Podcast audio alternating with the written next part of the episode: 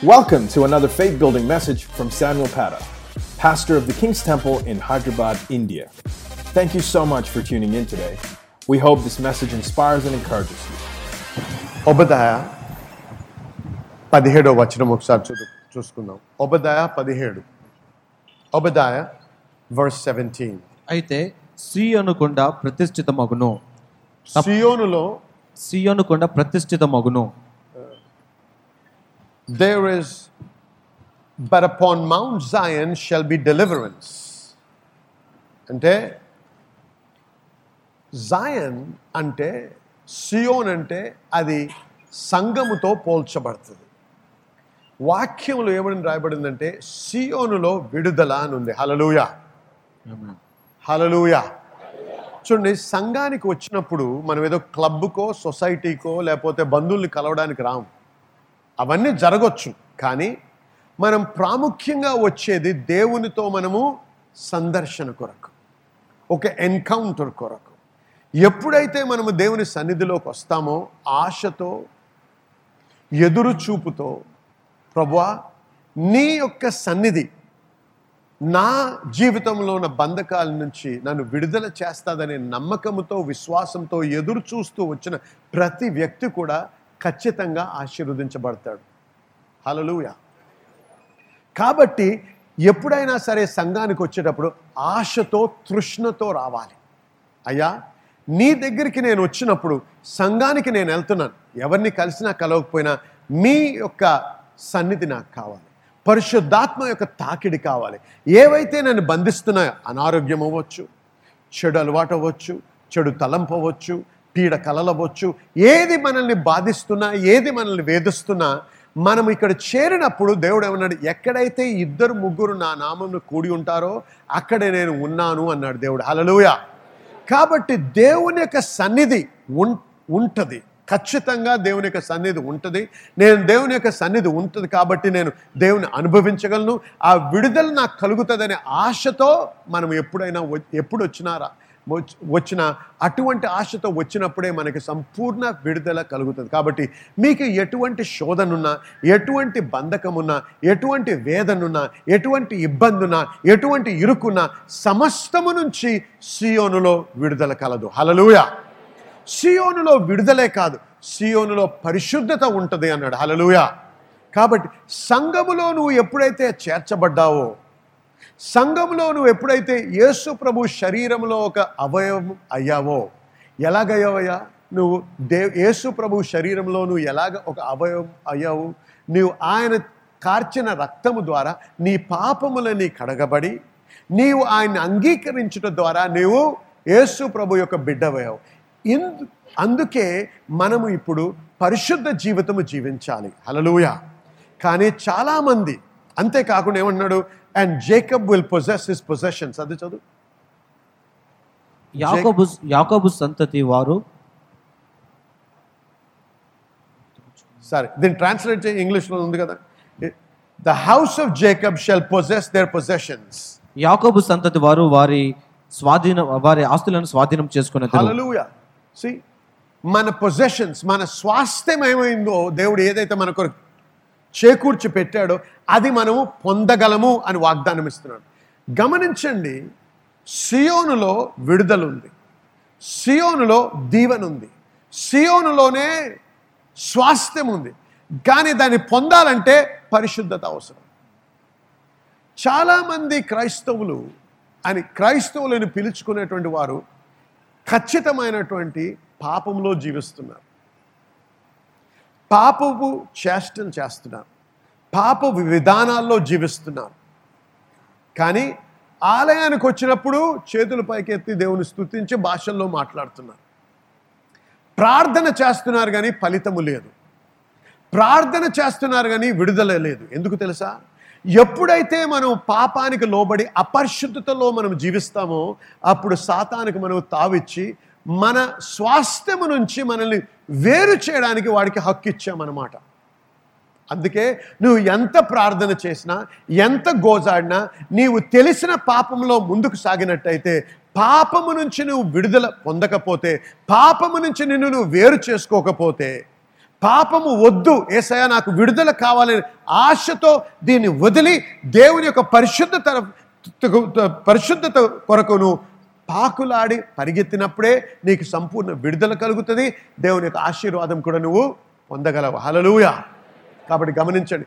అనేక మంది నేను ఎందుకంటే నేను పాస్టర్గా మేము కౌన్సిల్ కూడా చేస్తాం. కొద్దిమంది యవనస్తులు ఎలాగున్నారు తెలుసా? పాపపు సహవాసంలో బ్రతుకుతున్నారు. పెళ్ళి కాకుండానే పెళ్ళి అయిన దానికంటే అధ్వానంగా జీవిస్తున్నారు. పెళ్ళి అయినటువంటి వ్యక్తులు ఇంకోరితో తిరుగుతున్నారు. ఎక్కడండి? బయట కాదు సంఘంలో అంటున్నాను నేను. యవ్వనస్తులు తల్లిదండ్రులు పండుకునే వరకు ఆగి పడుకున్న తర్వాత వెబ్సైట్లకి ఎతుకుతూ ఉంటారు. ఒక్కరు హలలు అంటం లేదు. అంటే నేను వేరే వాళ్ళతో మాట్లాడుతున్నానో లేకపోతే నాకు తెలిసింది మీకు తెలియదో నాకు అర్థం కావట్లేదు మాట్లాడండి. గుడికి మటుకు బైబిల్ పట్టుకుంటాం హింబుక్ పట్టుకుంటాం వస్తాం పాటలు పాడతాం ప్రార్థన చేస్తాం. ప్రార్థన కూటం అంటే పరిగెడతాం. కానీ పాపపు విధానం నుంచి మనము వేరు పట్టం లేదు. అందుకే ఇంత ఫ్రస్ట్రేషన్ ఉంది లోకంలో. లోకంలో కాదు. అందుకే ఇంత ఫ్రస్ట్రేషన్ ఉంది క్రైస్తవుని జీవితంలో. ఒక పట్టు దేవుని ప్రేమిస్తున్నామన్నాం ఇంకో పక్కన పాపాన్ని వదలలేకపోతున్నాం.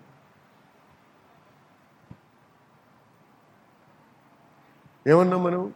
You have a glorious destiny in God ఘనమైనటువంటి గమ్యము దేవుడు ప్రతి ఒక్కరి కొరకు ఏర్పాటు చేశాడు. దీని గురించే మనం బోధిస్తున్నాం అంతేనా? ఘనమైనటువంటి గమ్యం ఉంది మనకి. కానీ ఈ గమ ఘనమైనటువంటి గమ్యాన్ని నేను పొందాలంటే దాన్ని నేను స్వీకరించాలంటే దాన్ని నేను అనుభవించాలంటే నాకు మంచి పునాది కావాలి అని కూడా నేను బోధించాను. పునాది గురించి బోధిస్తూ మొట్టమొదటి పునాది ఏమన్నాం మనము? కాన్సిక్రేషన్ సమర్పణ. దీని విషయం మనం మాట్లాడాం సమర్పణ గురించి మాట్లాడుతూ ఒక మాట మాట్లాడాం అబ్రహాము జీవితాన్ని మనం ఉదాహరణ తీసుకొని ఏమన్నాం? Abraham was addicted to please God addiction అంటే ఏంటండి? వ్యసనం. అంతేనా? వ్యసనమే ఎడిక్షన్ కానీ ఇది మంచి రకమైన వ్యసనం.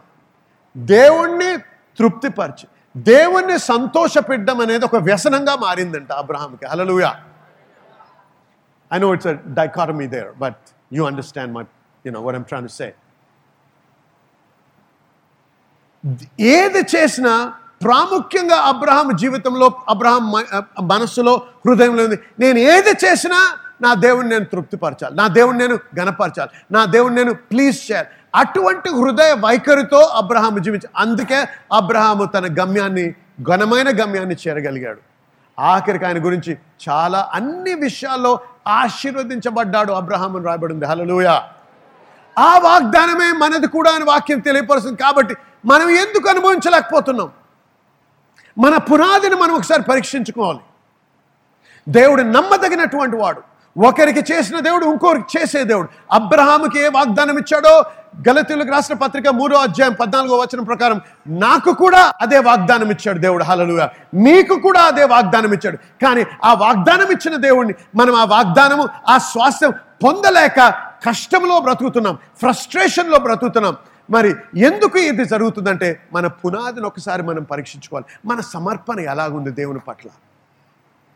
మనం ప్రేమిస్తున్నామండి నిజంగా ప్రేమిస్తున్నామా దేవుణ్ణి? ఆ విషయాలు కొన్ని చూద్దాం. అయితే రెండో అంశానికి వచ్చాము ఇప్పుడు. ఈ రెండో అంశం ఏంటంటే నీతి అనే అంశం. మీకు తెలుసు హూఅమాయ్ నేను ఎవరు అనే సిరీస్ నేను బోధించినప్పుడు ఈ నీతి గురించి ఎన్నో వారాలు నేను మీకు బోధించాను. కానీ మరొకసారి నీతి గురించి గమనిస్తున్నాం. ఎందుకంటే నీతిలో రెండు అంశాలు ఉన్నాయి హూఎమా అనే సబ్జెక్ట్ మనం ఎప్పుడైతే డీల్ చేశామో ఆ సబ్జెక్ట్లో ఒక విధానం గురించే మాట్లాడాం. ఇప్పుడు అది ఒక్కసారి గమనించి మరి రెండో అంశాన్ని కూడా మనము పరీక్షిద్దాం. గమనించండి. సరే నీతి అనే విషయం గురించి గమనిద్దాం. కీర్తనలు ఐదో అధ్యాయం పన్నెండో వచనం. నేను ఇంగ్లీష్లో చదువుతూ దాన్ని తర్జుమా చేసుకుంటూ మాట్లాడుతాను the Lord will bless the righteous దేవుడు నీతిమంతుణ్ణి దీవించుతాడు అని వాక్యంలో వ్రాయబడింది. With favour will he compass him as a shield అంటే కృపతో అంతేనా? కేడెముతో. కేడెముతో కప్పినట్లు నీవు వారిని దయతో కప్పెదవు. దయతో కప్పెదవు. హలలుయ దేవుడు ఎవరినండి? గమనించండి. ఎవరిని దీవిస్తాడండి? నీతిమంతుడు. అందరు చెప్పాలి. మరొకసారి. నీతిమంతుడిని దేవుడు దీవిస్తాడు. తను ఆయన్ని ఏమన్నాడు? కేడెముతో కప్పినట్లు కప్పి కప్పినట్లు దయతో కప్పెదవు. దయతో కప్పుతాడంట. హలలువే ఎవరినండి? ఎవరినండి? నీతిమంతుడిని చాలా జాగ్రత్తగా గమనించండి. ఎందుకంటే లాస్ట్కి వచ్చేటప్పటికి మూడు డిఫరెంట్ స్క్రిప్చర్స్ చూస్తున్నాం. దాని తర్వాత ఒక స్టేట్మెంట్ చేస్తాను నేను. ఆ స్టేట్మెంట్ చేసిన తర్వాత మీకు ఈ కనెక్షన్ అంతా అర్థమవుతుంది కానీ ముందుగా ఈ వాక్యాలు చూద్దాం. నీతిమంతుడిని దేవుడు దీవిస్తాడు అంటున్నాడు. హలలుయ ఇప్పుడు కీర్తనలు నూట పన్నెండో అధ్యాయం. మొదటి మూడు వచనాలు చదువుకుందాం. చదువు. యెహోవాను స్తుతించుడి. యెహోవా యందు భయభక్తులు గలవాడు ఆయన ఆజ్ఞలను బట్టి అధికముగా ఆనందించువాడు ధన్యుడు. Blessed is the man that fear the Lord ఎవరండి? ఎవరిని దేవుడు దీవిస్తాడండి? ఎవరైతే దేవుని భయము భయపడతాడు ఏమనుంది? భయభక్తులు గలవాడు. భయభక్తులు గలవాడు. ఎవరండి? ఎవరిని దీవిస్తాడండి దేవుడు? చెప్పాలి మళ్ళీ ఒకసారి. భయభక్తులు కలిగినటువంటి వాడు. దేవుని పట్ల భయము అంటే ఏంటి? దేవుని పట్ల భక్తి అంటే ఏంటి? ఇటువంటి వారిని దేవుడు దీవిస్తానన్నాడు. అయితే దీన్ని అర్థం చేసుకోవాలంటే ఆది కాండం ఇరవై రెండో అధ్యాయంలో వెళ్తే దేవుడు అబ్రహాముని తన ఏకైక కుమారుని ఇస్సాకుని బలి అర్పణగా ఇవ్వమని కమాండ్ చేశాడు. అబ్రహాము ఆలోచించలేదు. ఆర్గ్యూ చేయలేదు.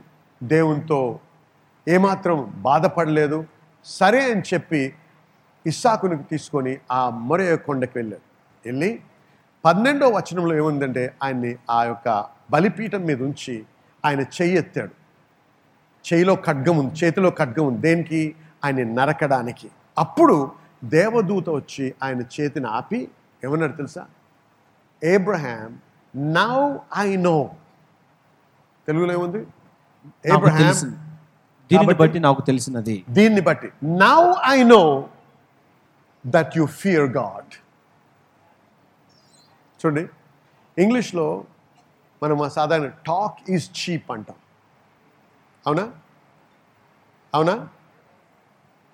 నేను ప్రశ్న ఎంతమందికి దేవుడు అంటే ప్రేమ అండి? చెప్పండి. దేవుడిని ప్రేమిస్తారా మీరు? చేయొద్దండి. చూసారా? టాక్ ఈజ్ చీప్ ఎప్ దేవుడు ఏమన్నాడు? అబ్రహాము నేను నిన్ను ప్రేమిస్తున్నాను దేవాన్ని ఎప్పుడూ అంటా ఉన్నాడు. ఎందుకంటే ఎక్కడ వెళ్ళినా బలిపీఠం కడుతున్నాడు దేవునికి అర్పణలు అర్పిస్తున్నాడు. కానీ ప్రతి వ్యక్తి ఎవరైతే దేవుని ప్రేమిస్తారో ఆ ప్రేమ పరీక్షించబడుతుంది. నీవు ఏది నాది అని ఎక్కువగా ప్రేమిస్తావో వినండి జాగ్రత్తగా. నువ్వు ఏది నీ జీవితంలో ఎక్కువగా ప్రేమిస్తావో దాన్నే అడుగుతాడు దేవుడు. ఎందుకు అడుగుతాడు తెలుసా? ఎందుకంటే నువ్వు దేన్ని కూడా ఆయన కంటే ఎక్కువగా ప్రేమించకూడదు. నిజముగా నేను దేవుణ్ణి భయభక్తులు గల వాడిని దేవుని ఎదుట నేను భయభక్తులు గల వాడిని నేను ఎలా నిరూపించగలను? ఆయన ఏది అడిగినా అది ఇవ్వడానికి నేను సిద్ధంగా ఉండాలి. హలలుయా దేవుడు అడిగినప్పుడు అబ్రహాము కాదు అన్నాడా? ఆర్గ్యూ చేశాడా? లేకపోతే ఇది కాకుండా ఇంకేదన్నా ఇస్తానన్నాడా? లేదు. దేవా నువ్వు ఏది అడిగితే అది నీకు అందుకేమన్నా నౌ ఆయన ఇప్పుడు నాకు తెలుస్తుంది అన్నాడు దేవుని దూత. నీవు దేవుణ్ణి భయభక్తులతో నువ్వు ప్రేమిస్తున్నావు అని. హలలు అందుకే యేసుప్రభు అన్నాడు if you love me you will keep my commandments నీవు నన్ను ప్రేమించినట్టయితే నువ్వు నా ఆజ్ఞలను. గైకొందు హలలుయ చూడండి మనము దేవుణ్ణి ప్రేమిస్తున్నాము అంటే దేవుణ్ణి ప్రేమిస్తూ పాపముతో సహవాసము చేయలేము. ఒక్క రామని అంటంలే పాపపు జీవితం మీకు తెలుసు పాపం అంటే నేను చెప్పే అవసరం లేదు. ఏం పాపాలండి అంటే ఒకసారి నేను గలతీలకు రాసిన పత్రిక ఐదో అధ్యాయం పంతొమ్మిది పంతొమ్మిదో వచనం నుంచి మీరు చదివితే మీకే అర్థమవుతుంది. పాపపు జీవితము జీవిస్తూ అక్రమ సంబంధాలను ఉంచుకుంటూ మోసము చేస్తూ మోసపు జీవితము జీవిస్తూ సంఘానికి వచ్చి దేవుని స్థుతించి నేనేదో విత్తనం విత్తుతున్నానని చెప్పి విత్తితే దేవుడు దీవిస్తాడు అనేది భ్రమ. ఆమె ఎందుకంటే ఆ ఆ విత్తనానికి భవిష్యత్తు లేకుండా చేసేది సైతాన్. ఎలా చేయగలదు నీవు ద్వారం విప్పావు కాబట్టి.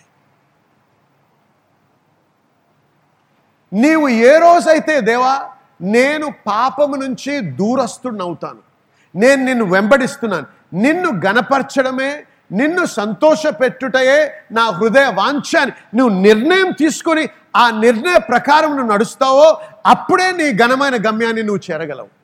హలలుయ భయభక్తులు గలవాణ్ణి దేవుడు దీవిస్తానంటున్నాడు. హలలుయ నీతిమంతుడిని దేవుడు దీవిస్తా ఎలా దీవిస్తాడండి? చదవండి ఇప్పుడు.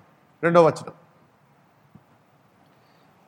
వారు వాని సంతతి వారు భూమి మీద బలవంతులగుదురు. వారి సంతటి వారు సంతతి వారు భూమిలో ఘనమైన వారుగా మారుతారు. హలలుయ యథార్థవంతుల వంశపు వారు దీవించబడుతురు ఆ కలిమియు సంపదయు వాని ఇంట ఉండును. కలిమి సంపద ఎక్కడ ఉంటుందని వారి ఇంటిలో ఉంటుంది. Hallelujah hallelujah. Hallelujah hallelujah. Wealth and riches are in his house మనందరికి కావాలి వెల్త్ అండ్ రిచెస్ అవునా? అవునా కాదా? దీవించబడ్డం ఇష్టం లేదా మీకు? చేయొత్తు చూపించండి. హలలుయ చెప్పండి. Hallelujah. Wealth and riches are in your ఎప్పుడు వస్తాయండి వెల్త్ అండ్ రిచెస్ మోసముతో డబ్బు తీసుకున్నప్పుడు కాదు. లేకపోతే లంచము తీసుకొని గొప్పోడు అవ్వడం కాదు. ఆమె ఏమైనా నేను ఇంగ్లీష్లో మాట చెప్తాను. You can be rich without being blessed But you cannot be blessed without being rich The blessing of the Lord, it maketh rich, and he addeth no sorrow with it. Don't go after riches. ధనము అపేక్షించకండి గొప్పదనము వెంట వెంటాడకండి దేవుని ఆశీర్వాదాన్ని మీరు వెంటాడండి అబ్రహాము ఇంత ధనవంతుడు ఇంత గొప్పోడు ఎలాగయ్యాడండి? మొట్టమొదట డబ్బు ఇవ్వలేదు దేవుడు. ఆశీర్వాదం నుంచాడు. ఆ ఆశీర్వాదమే ఆయన గొప్పదనానికి కారణమైంది. హలలుయ. కాబట్టి దేవుని ఆశీర్వాదం నాకు కావాలంటే దేవుని యొక్క కృప నా మీద ఉండాలంటే నా ఇంట్లో ఐశ్వర్యం ఉండాలంటే నా ఇంట్లో ధనం ఉండాలంటే నేనేం చేయాలి? దేవుని యొక్క ఆశీర్వాదాన్ని నేను వెంటాడాలి. ధనాన్ని వెంటాడవద్దు. ధనాన్ని వెంటాడితే ధనం రావచ్చు. అనేక మంది యేసు ప్రభు ఎరగనటువంటి వారు గొప్పవారు ఉన్నారు ధనములో. కానీ వాటితో పాటు కావలసినటువంటి ప్రశ్నలు వాడికి కావలసినటువంటి కష్టాలు అన్నీ కూడా ఉన్నాయి. ఎప్పుడైతే దేవుడు దీవిస్తాడో దేవుని దీవెనతో కష్టం అనేది ఉండదు. Hallelujah the blessing of the Lord it maketh rich and addeth no sorrow with it you can be rich and not be blessed but you cannot be blessed and not be rich ఆమె ఇప్పుడు ఇంకో వచనం చూద్దాం. కీర్తనలు మొదటి అధ్యాయం మొదటి మూడు వచనాలు.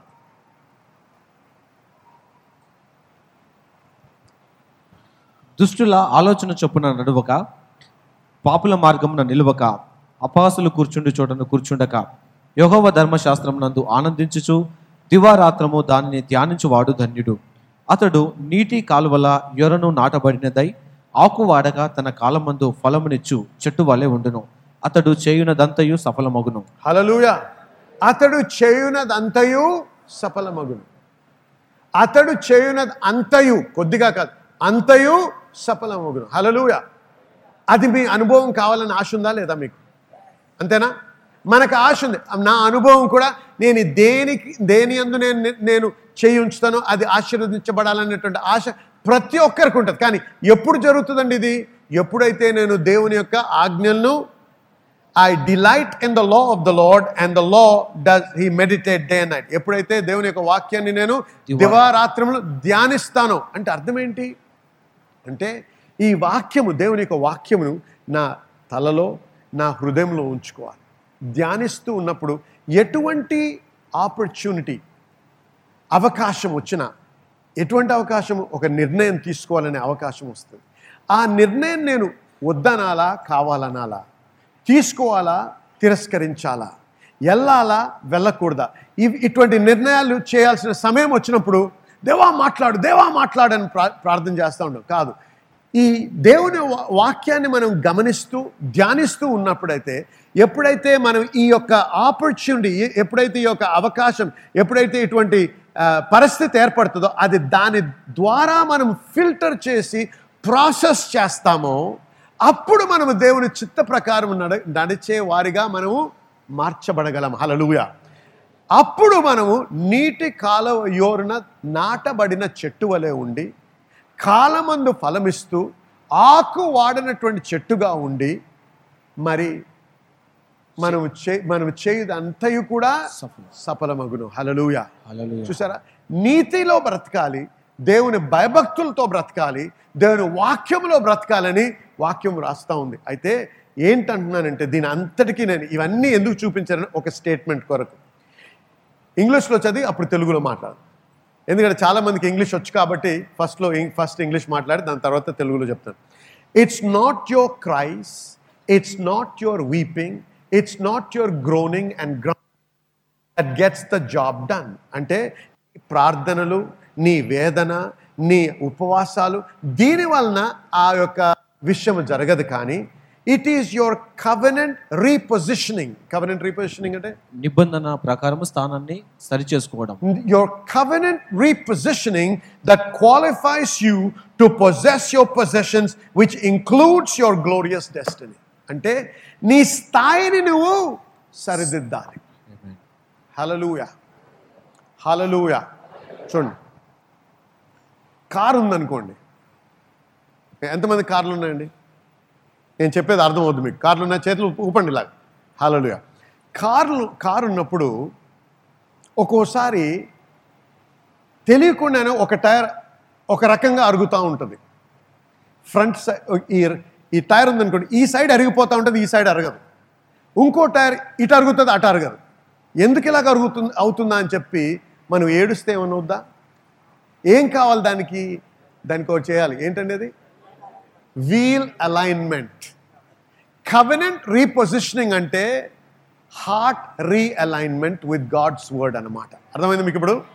హలలుయా కాబట్టి మనం ఉపవాసం ఉండడం కాదు ప్రార్థ ఇవన్నీ అవసరమే. ఉపవాసం ఉండడం అవసరం ప్రార్థన చేయడం అవసరం. కానీ ఉట్టి వాటి వలన జరుగుతుంది అనేది భ్రమ.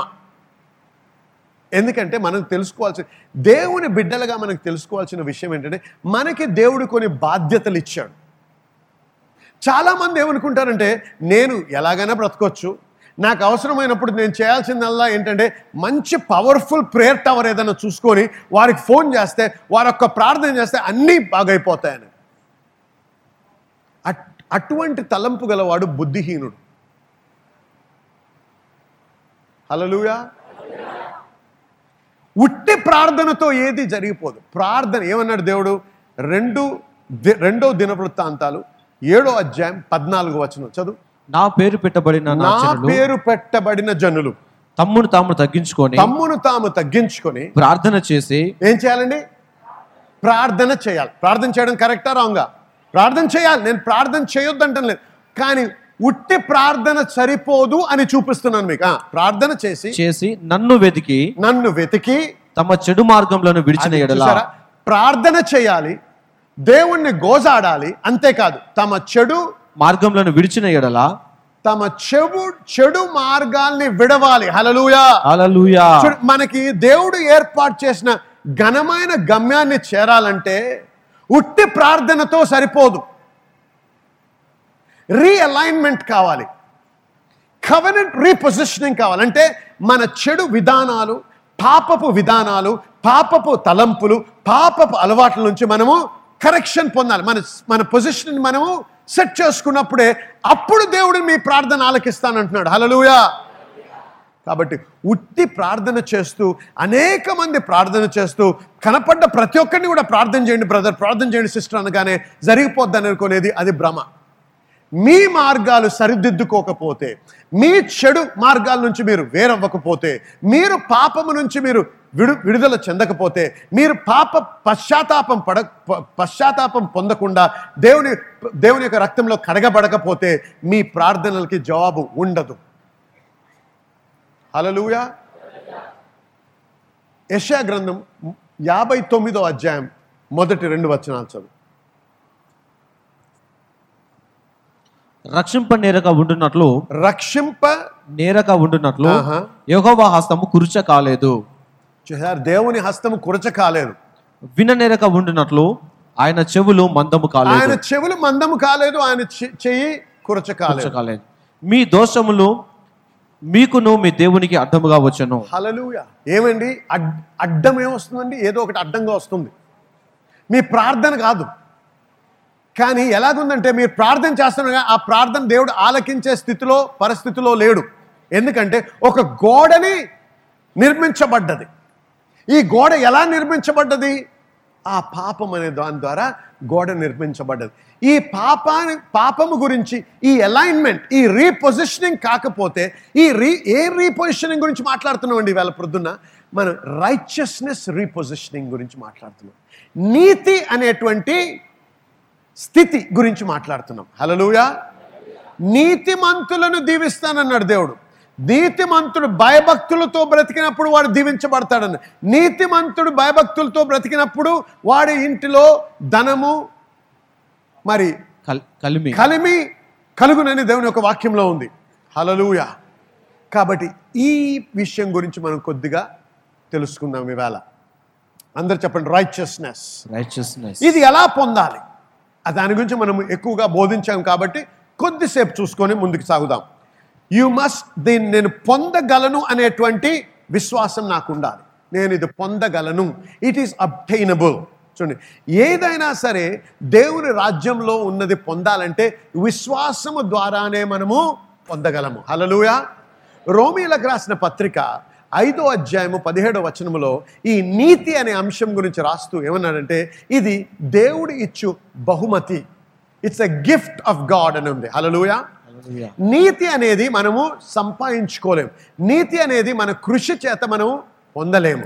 ఇది ఒక బహుమతి. అయితే రోమిలకు రాసిన పత్రిక మూడో అధ్యాయము రె- ఇరవై రెండో వచనము ఇరవై ఎనిమిదో వచనం కూడా ఏమనుందంటే మన విశ్వాసము యేసు క్రీస్తు యందు విశ్వాసము ద్వారానే మనము నీతిమంతులుగా ఎంచబడతాము. హలలుయా ఎలాగండి? మన విశ్వాసము. మనము నమ్మినప్పుడే మనము నీతిమంతులుగా తీర్చబడి ఎంచబడతాం.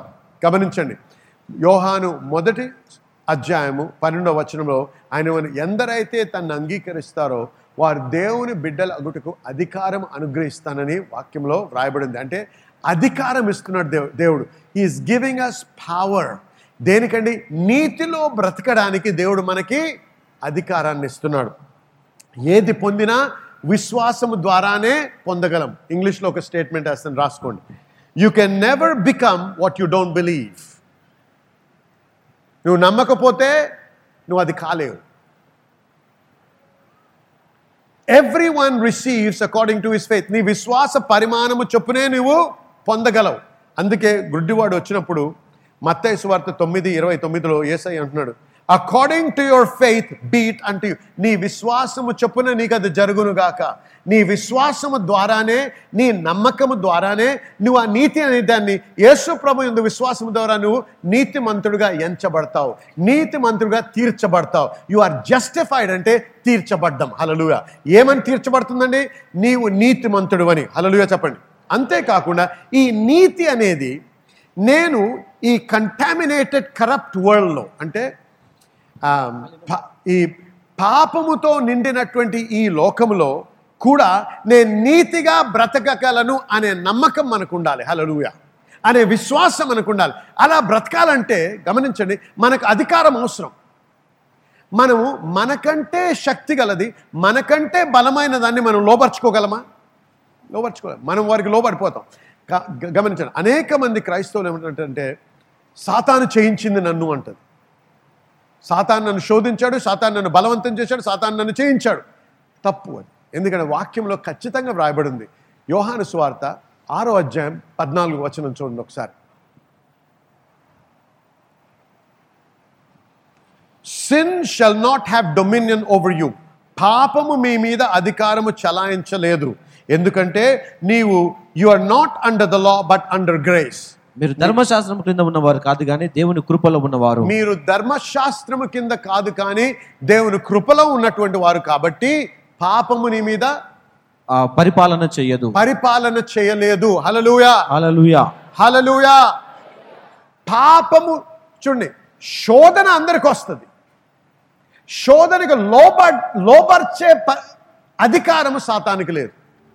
Thanks again for listening. To hear more messages like this one, make sure to subscribe to our podcast channel for past episodes. If you've been blessed by the message today, consider rating it and even sharing it with friends. For more content from the King's Temple or to connect with us, visit kingstemple.in. Have a blessed day.